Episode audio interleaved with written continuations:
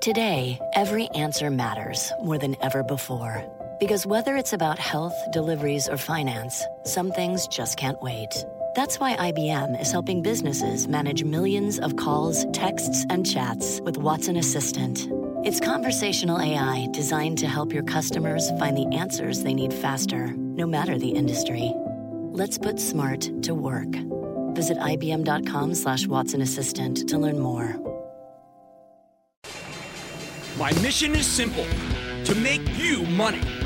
I'm here to level the playing field for all investors. There's always a bull market somewhere, and I promise to help you find it. Mad Money starts now. Hey, I'm Cramer. Welcome to Mad Money. Welcome to Cramerica. The people want to make friends, just trying to make you some money. My job's not just to entertain, but to educate and to teach. So call me at 1 800 743 CNBC or tweet me at Jim Cramer. Right, this market goes through leaders faster than I can go through a bag of Lay's potato chips. That's how you end up with a session like today, where we opened up strong, looked beautiful, and then gave up the ghost. Dow losing 148 points did feel much worse than that. S&P declining 0.82 percent.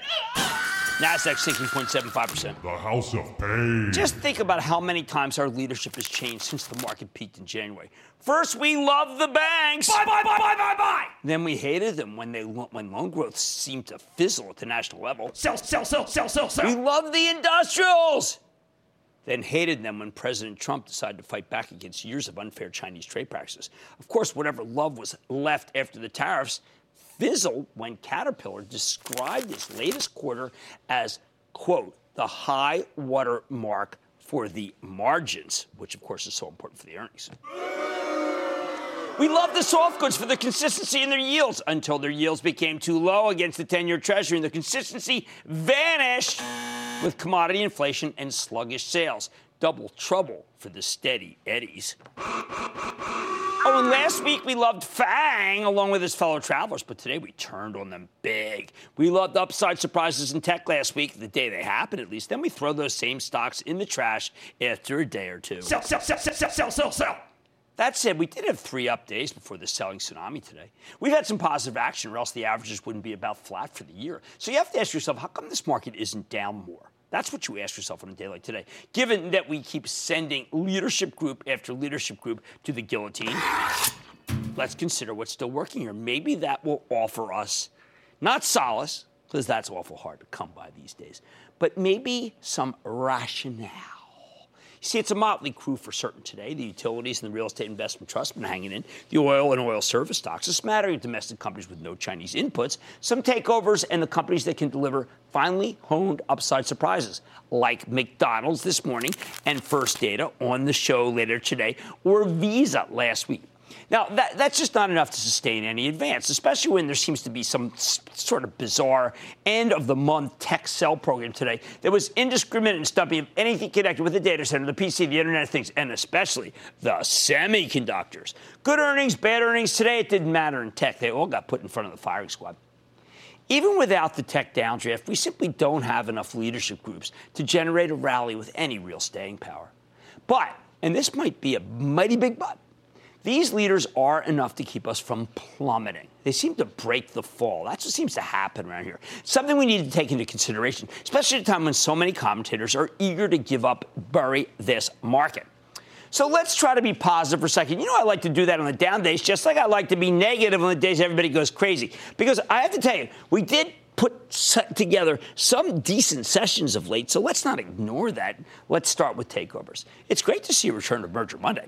Of course, the biggest one, T-Mobile Sprint, laid a real egg. Didn't do as much as people might have thought, believing it's dead on arrival. In fact, it's producing an awful paradox. Both Sprint and T-Mobile got eviscerated today because investors fear antitrust issues will kill the merger. Yet at the same time, if the deal were to go through, others fear that the combined companies would spend a lot less on equipment. So people are selling the telco equipment makers. Heads the Bears win, Tails, the Bulls lose. But beyond T-Mobile and Sprint, we got a handful of deals that had a real positive impact. Cramer fave Marathon Pete's buying Andeavor. That's another Cramer fave. Marriott uh, Vacations is acquiring ILG, like that one too. And Prologis is taking over DCT Industrial, an merger of two warehouse REITs that we've had on that I've been recommending repeatedly. Now, these three sectors, refining, timeshares, real estate investment trust, they don't provide leadership. So I'm not kidding myself here. However, they do create instant rewards for their shareholders, and that's not nothing. These deals all take out competitors too, so if they get approved, the resulting entities will have more pricing power. And they translate into more fees for the investment banks, which desperately need them because their stocks act awfully. Best of all, takeovers put the fear of God into the short sellers. Ever since the January peak, the risk reward in this market has skewed heavily to the downside, which makes it very easy to be a short seller. Aside from the T-Mobile Sprint transaction, all of these deals will give the shorts pause, make it just a bit harder for them to knock down stocks with impunity. Second positive, we do have some of this bullish action I mentioned, utilities and the REITs, okay, with the latter aided by the Prologis DCT deal. We're going to speak to uh, Deb Cafaro, who runs a huge REIT, Ventas, later in the show. Now, these uh, may be small groups, the Utes and the REITs, but they're groups with very high yields. The strength here signals that maybe the 10 year Treasury will stay below 3%. So when the smoke clears from this end of month sell program, perhaps all the dividend stocks will get some lift. Third, we've got the oil stocks going again. I know it's negative zero sum leadership. I hate it like you do. But looking at, I will tell you this looking at the oils over the weekend, combing through the charts, I think they're vastly overextended at this point. I would not be a buyer. The rally took people by surprise because it's coming from a combination of stronger demand and geopolitical tension. I mean, come on. Netanyahu today saying, leader of Israel, saying that, look, uh, uh, Iran is not playing ball. So uh, the longer that oil stays up here, the more I begin to believe that maybe the Saudis are trying to prop up the market and expectations of the Aramco IPO next year, it's a bit of a quandary. Hey, did you know this? West Texas crude futures are at $51.50 for 2022, out four years. But oil's currently at $68.50. What's wrong with this picture? Not a terrific long term sign. But right now, that long term pricing is being completely ignored. You know what else is being ignored? The price of natural gas. It's getting clobbered. Now, that's bad news for the energy companies that skew toward gas. Of course, you'd expect that to send the big, big buyers of natural gas higher. But uh, those tend to be industrials like Dow DuPont, which is a gigantic consumer of natural gas to make plastics. And those are in the crosshairs of the president's protectionist rhetoric.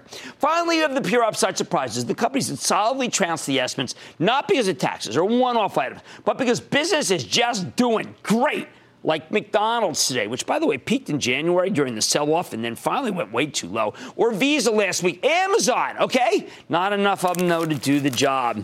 A lot of the others just didn't have the staying power. You know, I'm thinking about some of the big tech names. So, what do we do? First, we have to bet that the good sectors can't stay down for long and the leaders will regain their losses. How can you not want to own the stocks of Microsoft or Intel after those amazing quarters? And yes, I know the charts are bad. Second, the banks get a big boost from M&A, and remember, the profit in that group is amazing, they are too cheap to ignore. Third, how about the industrials? All right, let's tell the truth here. We all assume that if this trade war is allowed to escalate, the Chinese will win, right? Because we're beaten down nation that doesn't think that anything could ever stop the Chinese anymore. Because we are, in many ways, just down on ourselves. China is effectively a dictatorship. President Xi doesn't. He, she, look, Xi doesn't play by the rules. He doesn't have midterm elections or anything. He's got lifetime tenure. He can afford to make unpopular decisions. Well, let me just posit something. What happened, really? Bear with me. What happens if China blinks? I'm going to ask it again. What happens if China blinks? What happens if Larry Kudlow, chief economic advisor of the president, President Trump, played good cop, bad cop and negotiated a better deal? Then I bet we'll get a monster rally in the industrials like you wouldn't believe. You have to account for that possibility because the industrials are doing too well. I mean, it, the whole game would change. So I think you have to buy some of them into weakness. I know it's painful, sometimes pain before gain. Of course, if China doesn't blink, yeah, we're going to get lower prices for certain. But let me tell you something how I've been feeling after today. The fall from these particular levels would be relatively minor as I believe much of the pain is already baked in. So I like the risk reward that's developing with the industrials. Bottom line, we know the action is what I would describe, uh, let's just say, in a positive way, fickle. We understand that it's hard to sustain in advance, but when you see something like this at the end of four months of trading, you have to ask yourself, hey, listen, if it's so darn bad, how does this market keep hanging in there? The answer is simple because as much as the sellers seem to want it to go down, it won't comply. There's always something working. There's always a bull market in this tape. You just need to know where to look. Alex in my home state, of New Jersey. Alex. Hey, Jim. Thanks for taking my call. Great show. Thank you, um, buddy. Thank you. uh, Northrop Grumman and the rest of the defense sector have been hammered hard during the last uh, week or so. I'd like to get your view of the defense sector and Northrop Grumman in particular. I Uh, like Northrop Grumman's quarter. Now, I know this. The suddenly the streets turned on this group like you would not believe. But if you take a look, not at the one month chart, but if you go out six months, you'll see that all that's happened is these stocks have given up a little bit of gain. And I think Northrop Grumman is good. Uh, Lockheed Martin not as good. There were some issues with General Dynamics too. Let's go to Ron in Iowa. Ron. Jim, hey, what do you think about buying Williams Partners before the earnings on Wednesday? You know, um, I- I'm going to say no. And I'm going to say no, if only because I, too, am so gun shy about this group. I would rather have you be in a ETF that has all of them. But you did, to your credit, pick one of three that I like. I like WPC, William Partners, okay? I like Enterprise, and I like Magellan Midstream, even though my, my trust sh- sold too much Magellan Midstream before the big run. Those are the three that I'm willing to endorse. You're in it. I certainly would not sell it. I think the 6.75% yield is fine. Marcia in New York. Marcia! Hi, Mr. Cramer. I'm Hi. calling in reference to United Rental Incorporated. I bought URI at 177.54 on 417. Today it closed at 115. It's been going down ever since I bought it. Do you know the reason for why it's going down? It's and going should I down. hold or sell? Yes, the world has turned. Our market has turned on anything industrial, believing that there is going to be a dramatic slowdown because of our trade war. It does not matter what, what numbers I get from the local banks. It does not matter what numbers I get from the utilities. The world has decided that these stocks can no longer be owned because a trade discussion that is turning into a tiff and a tussle has made it so people think the world is done growing. And that's why that stock is being punished unbelievably. All right, sure, the action is fickle, but you know what? There's always something working. And why can't they crush it? Ask yourself that. On Mad Money tonight, is the recent action Allergan giving you frown lines? Man, I'm sitting down with a maker of Botox. Maybe you can help me. But I think I need it for the migraine. Then, okay, the T Mobile Sprint merger is crazy, but is it so crazy that it just might work? I'm going to give you my take. And it used to be considered one of the best players in the REIT space, but recently Ventas has mistakenly fallen out of favor. Is it time to let the dog get out of the house? I say yes. We got the CEO. Back in the break. Don't miss a second of Mad Money. Follow at Jim Cramer on Twitter. Have a question? Tweet Cramer. Hashtag mad tweets. Send Jim an email to madmoney at cnbc.com or give us a call at 1 800 743 CNBC. Miss something? Head to madmoney.cnbc.com.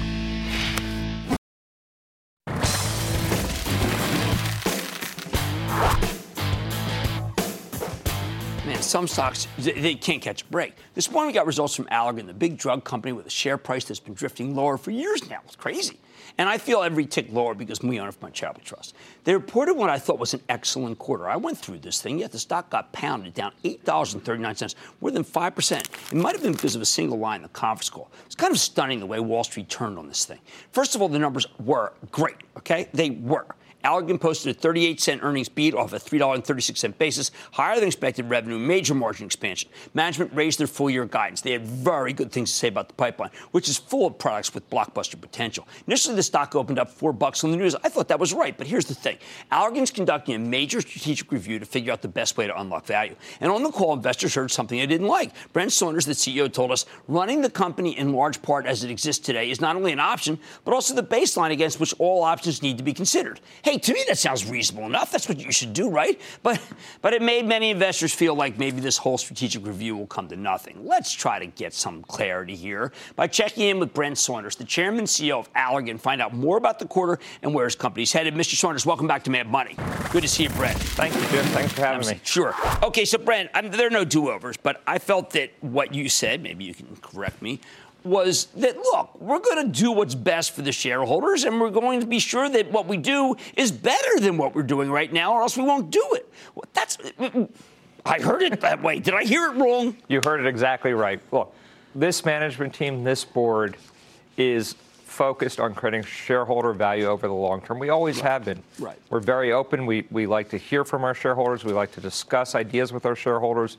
And we've been very transparent about it. And the reality is, um, you know, we have to say that the baseline is the current business. Right. And when it's performing well, that's a good time to do a strategic review because you can do it from a position of strength Right. in your business. Okay, uh, but Right. now let's say, I mean, you're paying down debt and you're also buying back stock, which is what everybody would want.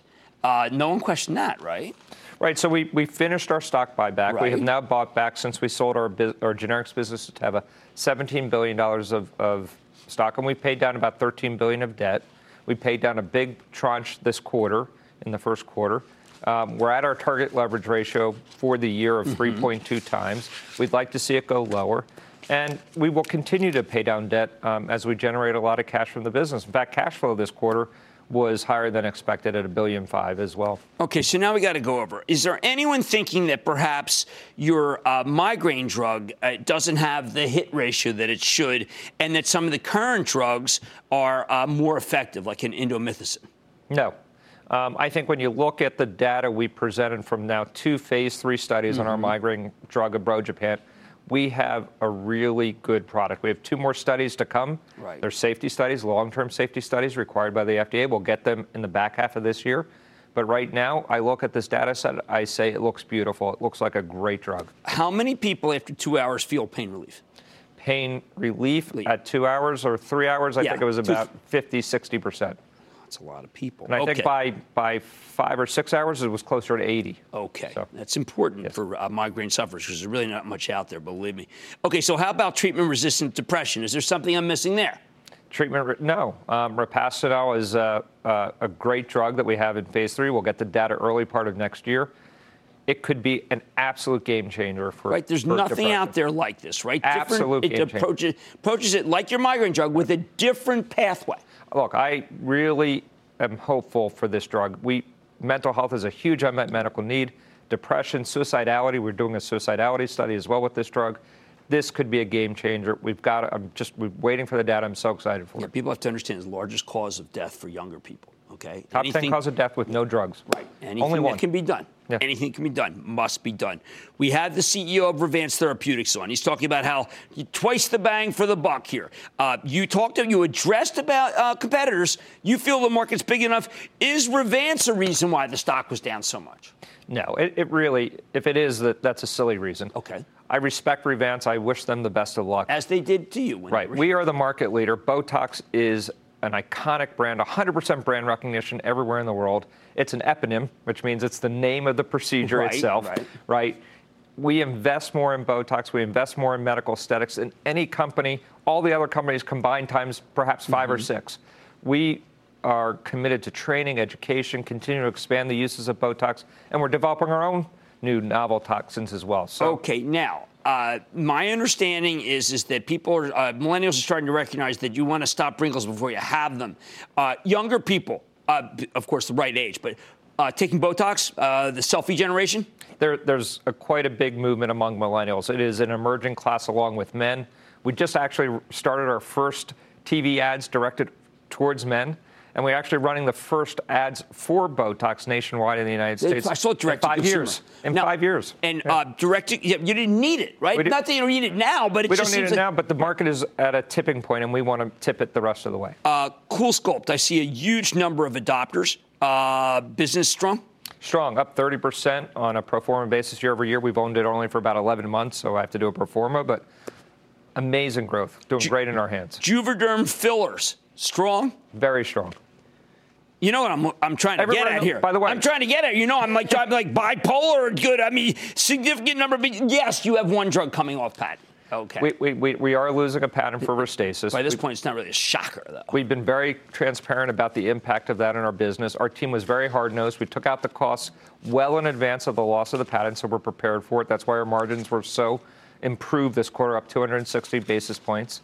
Um, and so we're ready for it. It's, um, we're not the first drug company, nor will we be the last to lose a patent on a drug. That's Okay. part of life in the biopharma. All right, let me give you kind of a nutty suggestion. Uh, drug companies, even the ones with half, a quarter of your growth, a quarter of your growth. If they yield three and a quarter, their stock stopped going down. It, would that be the right thing to do? You bought back stock, you bought back debt. But you know, these companies, these second rate companies that have such low growth rates, at three and a quarter, their stock stopped going down. I'm just searching here.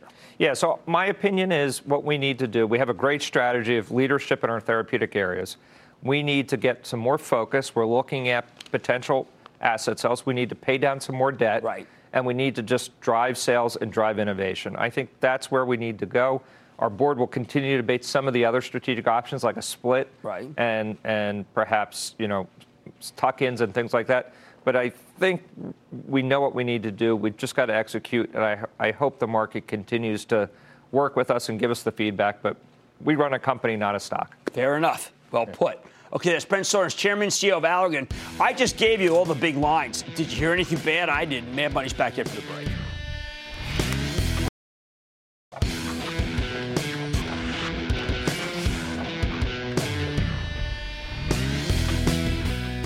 Okay, let's get one thing clear. I think the market has this T-Mobile Sprint deal all wrong. This may sound ridiculous, but as blatantly anti-competitive as this merger may seem, I bet there's actually a good chance to get done. Yet, after interviewing both John Legere from T Mobile and Marcelo Claure from Sprint this morning at Squawk of the Street, I believe the government may actually approve this deal. After all, John Legere is the greatest salesman of our era. It wouldn't surprise me if he can sell this transaction to the regulators. Look, I've known John forever, from way back in Global Crossing days a dozen years ago. He's made outrageous promise after outrageous promise after outrageous promise. He's put forth one ridiculous claim after another. And every single one of them has been borne out or come true.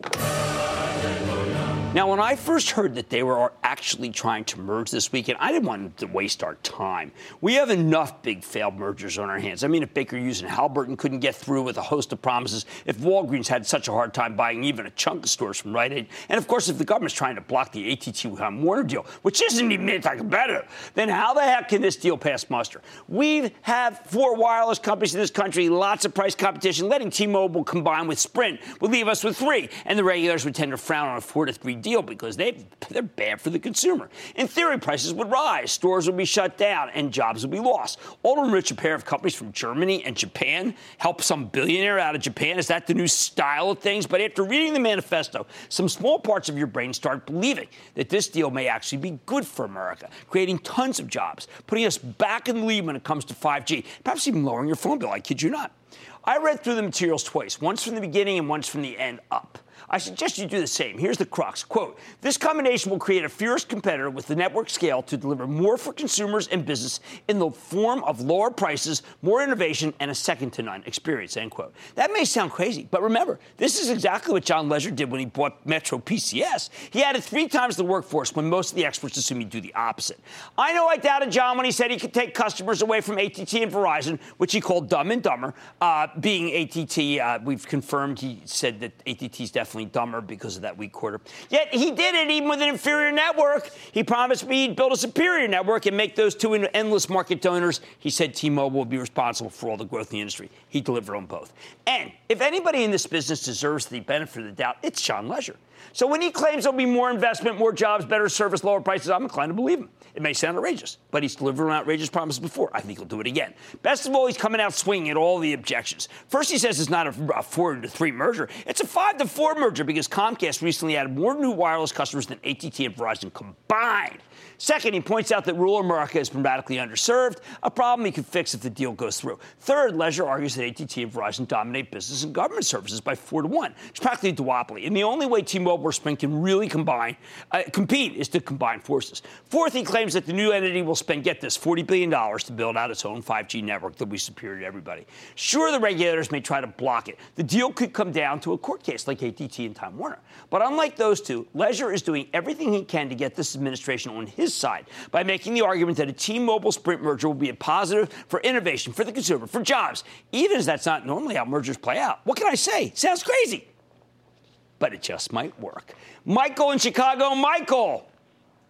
Well, booyah from Chicago, home of the 2018 World Champion Cubs. Good for you, man. Like the Phils here. What's up?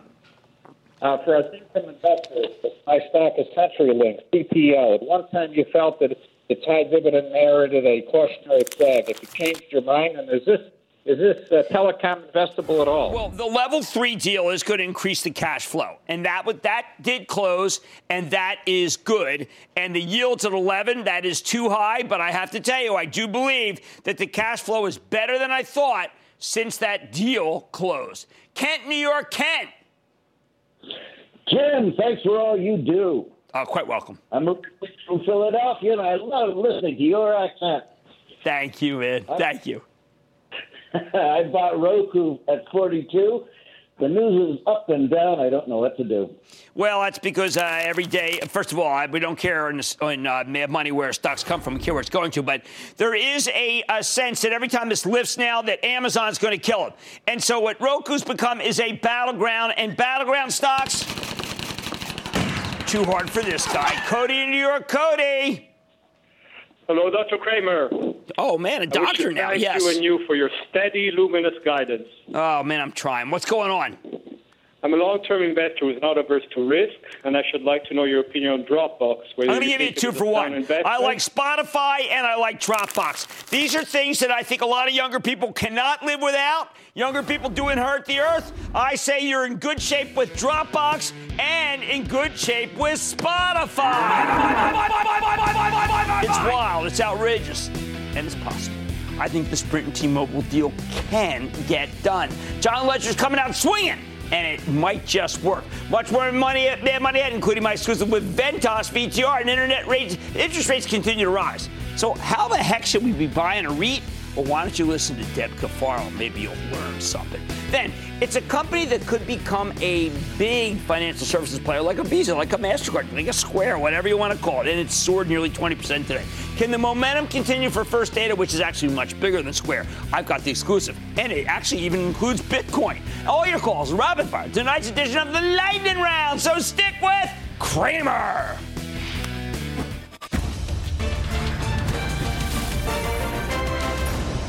Tomorrow, kick off the trading day with Squawk on the Street.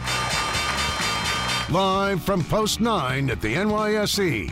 We're going to save that tape. I am. Yep. You- What are you swearing on? A, a, a bottle of, uh, you know, On a water? television set. Now go forth and multiply. Don't There you go. I mean, hey.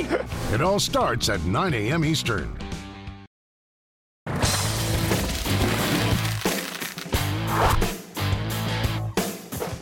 For a long time, the economy seemed to be roaring and interest rates kept creeping higher, the real estate investment trust just couldn't get any traction. But once people started worrying about a possible tariff-induced worldwide slowdown, and the yield on the 10-year began to back away from 3%, the REIT suddenly came back into style. Which brings me to one of my favorite REITs, Ventas, VTR. It's the healthcare-oriented real estate investment trust, owns senior housing facilities, medical office buildings, hospitals, research labs across North America. This is a great real estate healthcare play. On Friday morning, Ventas reported a strong quarter, even though its funds from operations came in a bit light. Its revenues, which is what I care about, was much higher than expected, rising by 6.8% year over year. Management raised their full year guidance. The business is growing across all segments. Things look terrific. Even better, Ventas announced an amended agreement with Brookdale. We're going to hear more about this. Its largest tenant to resolve a number of issues that have been weighing on the stock. That's how its share price could surge more than 8% on Friday.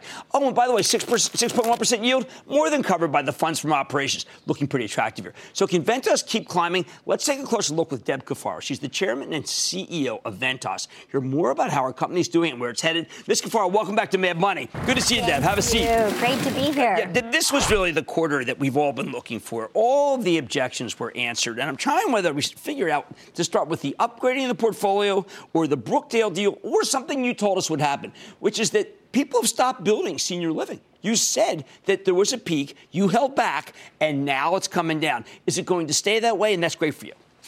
Wow, there's so many good things to answer Yes. there. Yes, we, we can start with earnings, which, as you mentioned, were above expectations. Our guidance was raised.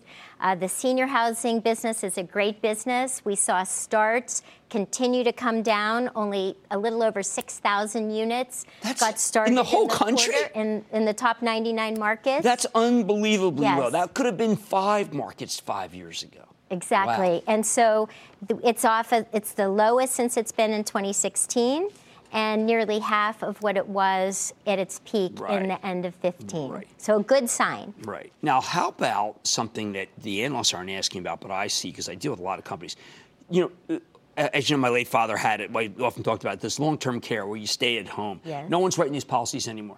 Right. Isn't that it, uh, good for Ventas that people, ha- you know, they basically want to go and have to go to senior living because you can't stay at home. No one's going to give you those policies. Well, exactly. I mean, we have so much good work to do to show how beneficial to health and wellness and longevity communal living is. And the industry really is just at the beginning of being able to demonstrate that.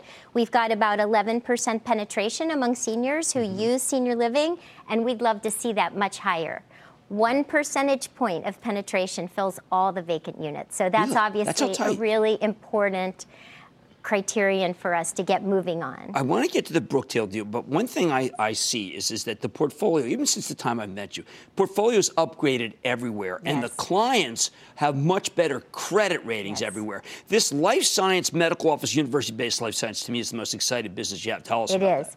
So we have been rotating our capital away from the skilled nursing business, Right. which we exited strategically and profitably.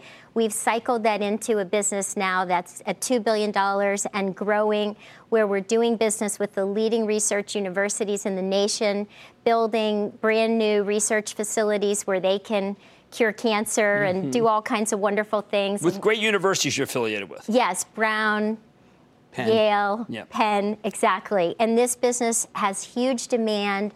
We have great expertise, and it is our number one capital allocation priority. And we continue to develop new customers and also build on the campuses where we are, like Penn. Okay, now Brookdale, this had been one of these things. These shorts are going to be, why do you like the vent? They they got this problem with Brookdale, and they don't even know what it meant. But why don't you clear everybody up here on how good this deal is? Yes. Oh, well, the Brookdale lease extension that we announced on Friday is really fantastic. It's great for us, and it's also positive for our customer, Brookdale, who's the largest provider of senior living in the U.S. and a, a longstanding customer.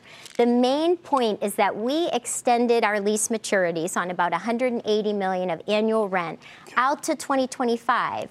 And so we have eight more years of lease protection guaranteed by Brookdale. And that's, of course, we start to see in 2020 the huge growth in the senior population. And so by 2025, this so called silver wave will be rocking and rolling. And that is really, really positive for us. Now, uh, people are always saying, wait a second, 6% yield, something must be wrong. Your coverage is magnificent on the 6% yield, right? Our dividend is really rock solid, Right. and I cannot think of anywhere else in the equity market where you could get a company with our balance sheet, our track record, our demand story, and a six plus percent dividend. Now, your CFO, Bob Probst, talked at one point about stronghold markets, LA and Boston, Yes. what he called challenge markets, citing Atlanta and Chicago. Can a challenge market become an unchallenged market? It can, and and there are markets where you see it's easier to build. Atlanta is a classic one. Oh, that's what it is. It's just too easy to build. Yes, and Okay. so um, people are building there. But you, when you look at the demographics, you also see that over the next five years, the senior population is supposed to grow over 25%. Right. So people are building where the demand is coming, but they are building in advance of it. And that's really what we have to work through in uh, the coming period. Now, will we still see uh, dispositions? I mean, you had this 1.25 billion disposition proceeds for debt repayment. Is that still going to be going on? We are expecting about a billion and a quarter of harvesting of capital this Okay. year, about 300 million of which has occurred.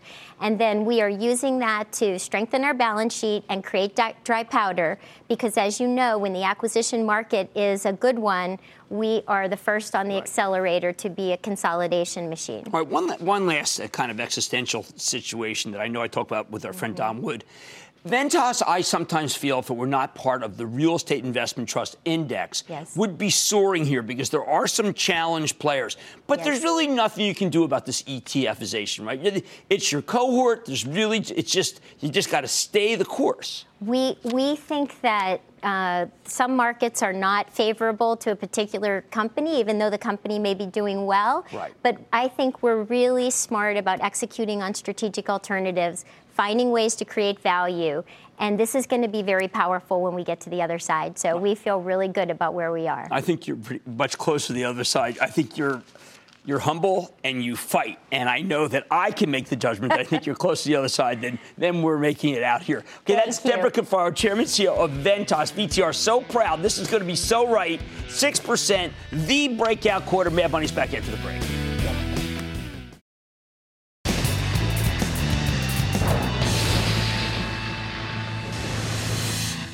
It is time. It's time for the lightning round. Of course, one of those and then the lightning round is over. Are you ready, Ski Daddy? Time for the lightning round. Let's start with Matt in California. Matt. This company's customer base is so much larger than Amazon's. When will Alibaba's stock price rise to the same heights? Well, I got to tell you, reports May 4th. I think it's certainly a possibility that we see real good numbers. I, I say, own it. Chart looks real bad. People are freaking out about it. Let's go to Melissa in California. Melissa. Hi, Jim. Hi, Melissa. I wanted to know what your take is on First American Financial. Do they get a booyah? No, no, you can't. I mean, it's like anything even remotely connected with the housing segment uh, is just not working, and I'm not going to fight the trend. I wish I could, but I just don't have the energy. Let's go to Chris in Virginia, please. Chris. Hey, a big wahoo ba ba ba booyah, Jim. All right, I like stuttering booyah, I guess. What's going on? So, um, I bought this stock about a month ago at its 52 week low. It's down another 7% since then. I'm talking about Coherent, C O H R. Oh my God, laser. Jeez. Uh, you know, laser photonics has been just a nightmare. I can't cancel anything other than. Don't buy. Don't but I can't have you sell it down here. It's too low. How about Mark in Illinois? Mark. Jim, thanks for doing what you do. It's great. Thank you. I'm looking. I'm looking at the confusion that is the results for the, the deal with Ionis. Ionis Well, I mean, Stan Crooke did a good job negotiating that deal. The problem is, first of all, there's competitors coming into that space. But second, a lot of people feel he gave away the upside. I'm, I'm not one of those people, but I'm not going to fight the trend. You'll hear that from me a lot in the lightning round uh, of late. I can't fight the trend because when things start going down, they don't stop going down. How about Kirk in California? Kirk. Jim Cramer, a great big Orchid, California. Booyah! Okay. My stock is uh, Skechers. S-K- Oh, that's Exhibit A and what I just mentioned about it. Can't stop going down. I invite Tony Romo on the show to see how quickly he can get through that airport thing. I can never get through like that. And like I get wanded, I have stuff in my pockets. I have like a lifesaver in there, and they send me back. He goes right through. What is that about? Mike in South Dakota. Mike. Well, booyah, Mr. Cramer. I love your Mike. show. Thank you. Hey, my question is on Corning, GLW. Well, Corning is the kind of company that goes down on a day when Verizon, when uh, Sprint is uh, trying to merge with T-Mobile. Some people say, oh, maybe there's not going to be that much telco equipment, which of course has nothing to do with Corning. But that is where we are right now. I'm going to have to take a pass. Warren in California. Warren. Yeah, thanks for taking my question. Okay. I currently own Boffy, Bank of the Internet, thinking about buying more. What's your I opinion? would. I tell you, the banks that are still up keep going higher. Now, this one has been a roller coaster, but of late, it's very inexpensive on a price to earnings multiple, even though it's got quick growth. How about we go to Christian in New Jersey? Christian. Thank you for all your wisdom. Thank you. My stock is BRSK. Okay, this is one of those companies that is a fintech for the insurance business. People love it. I have yet to be able to do a piece on it. That's my bad. It is a like stock, and I like it too. And that, ladies and gentlemen, the conclusion of the lightning round. The Lightning Round is sponsored by TD Ameritrade.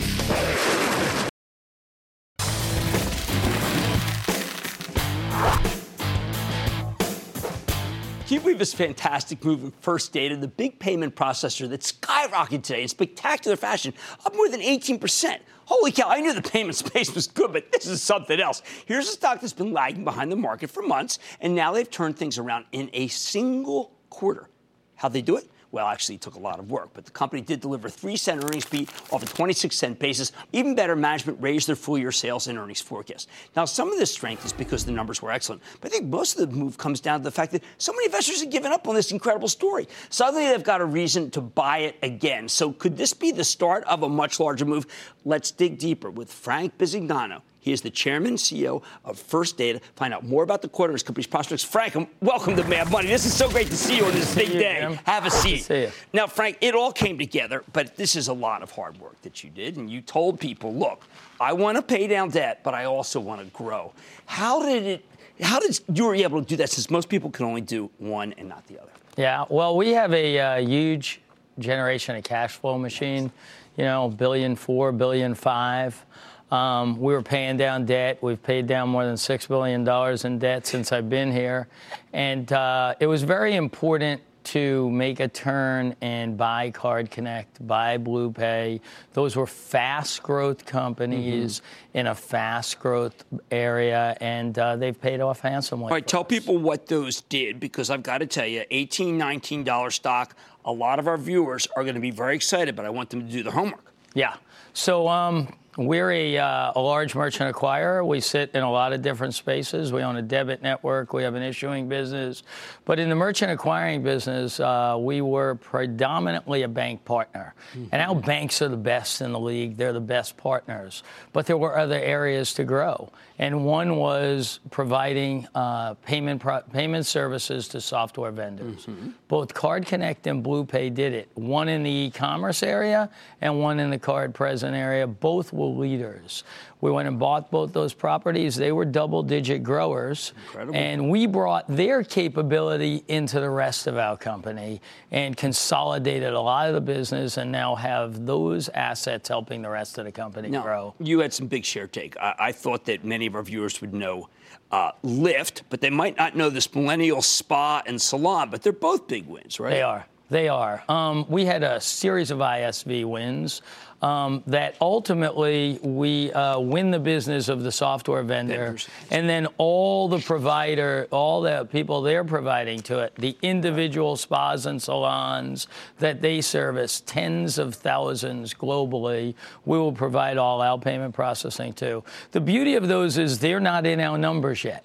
We've won Right, it. take, take We've won it, and we have runway in front of us. I wish the analyst had asked you. I think your security business is best in class. Some of these merchants have had a lot of stuff stolen, a lot of cards broken into. You can do a lot to stop that. Yeah, we've spent a lot in building out our security discipline. Uh, we treat it as a separate business. We provide it to our merchants, but we also have created uh, products on the front end. One called Fraud Detect that helps large merchants know when the card's being swiped is it fraudulent. So we've taken down the fraud rate for many of our clients, and we think that is a very, very accretive business for them. Fraud is a real cost, and we want to protect them against fraud. Now, uh, I have to ask this because the Square people came on the show and said, you know what, if customers want Bitcoin, we'll do Bitcoin. I, I, does that mean anything for you, Bitcoin? Well, I always think of it this way. I think uh, our job is to enable commerce.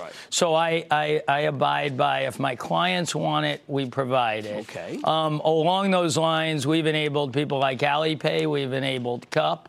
Our gift business is driven uh, with some Bitcoin in it, so we do accept Bitcoin. But really, our job is to help our clients enable commerce, and what they want is what we provide. People don't realize Alipay's got a big business in North America, and that's yours now, right? They do, yes. Thirty-five thousand. Yes, yes, and and and we believe that enabling these payment systems actually allows commerce to happen better for the businesses in America.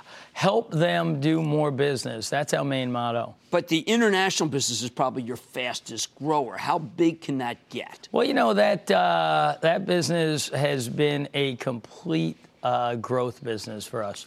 We're growing in Latin America. We're growing in Asia Pac. There were places that the company four years ago did not focus and did not invest in. We've invested a lot. It's growing 15%, and we see that very, very sustainable. We believe you'll hear us continue to talk about wins and market Mhm. share gains in those markets. Asia Pac, EMEA, and Latin America. Now, one of the things that people started doing is they were shorts leaning against you, guys bailing because the 10 year went to 3%. Your debt pro, uh, profile's actually much better than people realize, and you're paying down a lot, so that should no longer be the focus. Yeah, well, I think two things happened. Uh, when tax reform occurred, uh, there were a bunch of um, items in there that were going to be detrimental to us. You've seen us lower our tax rate, and we'll continue to work on lowering that going into next year also. So we were smart about that. Mm-hmm. I think that penalized us a little bit. And then there was the issue of interest. Um, but we are right. very, very fixed interest. Right. Uh, and and drawn out, yeah. not in your term. Nope. Well, you've done a lot of things right. This was the breakout quarter. And now I think that some of these analysts who raised from 25 to 28 as target prices, I think they're going to be right. That's Frank Bisignano. He's the chairman and CEO of FDC First Data. Frank, thank you so much for coming on and congratulations on a really amazing quarter. Thank you. Good to see you, sir. Good to see you. Mad Money, be right back.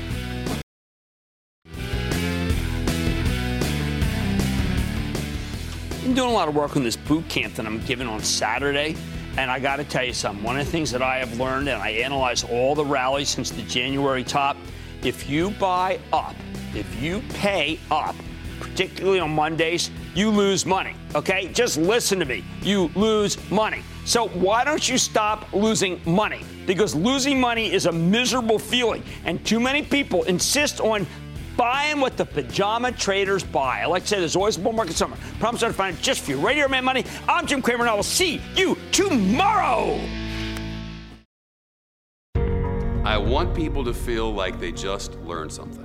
We have journalists in the far corners of the universe. I can't wait to get all of those resources under one hour long newscast where we can deliver the facts of the day clearly and concisely, in context and with perspective and tell people what's happening, what it all means. Get the truth, not the spin. The News with Shepard Smith. Subscribe to the podcast today.